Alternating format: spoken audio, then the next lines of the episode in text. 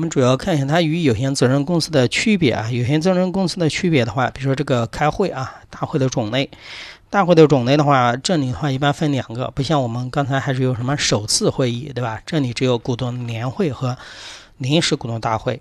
股东年会，公司法规定了，股东大会应该每年召开一次啊，每年需要召开一次，所以一般喜欢叫什么年会啊。然后还有一个临时的，临时股东大会肯定是一些什么突发或或者是比较重重要的事情，需要什么股东进行决议的啊。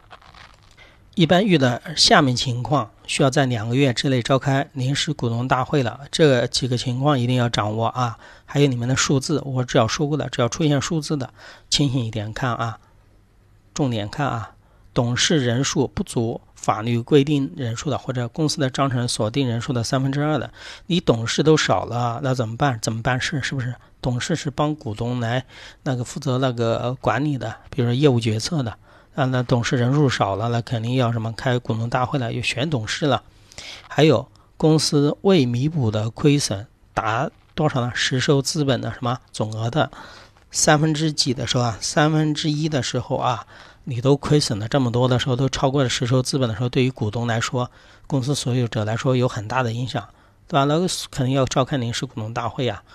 然后再看单独或者合计持有公司多少呢？百分之十啊。我们前面也说过了啊，您开临时股东大会，基本上百分之十以上股份的股东申请召开的时候会要召开啊临时股东大会。然后还有一个就是董事会或者是监事会。董事会认认为有必要的时候，要可以开；监事会提议召开的时候，也可以开。这个可以对应着我们后面会说的董事会还有监事会的制度的时候，职权的时候也会说啊。比如说说董事会的职权的时候，就会说到这一项。董事会认为有必要的时候，可以提醒召开临时股东什么大会啊，而且监事会也可以提议啊。啊，后面还有一个兜底的啊，就是公司章程规定的一些其他的情形啊。好，这个时间啊，还有。比如说两个月之内要召开这个数字，比如说三分之二、三分之一，还有百分之十的时候，要能对应起来啊。最喜欢考这些东西了啊。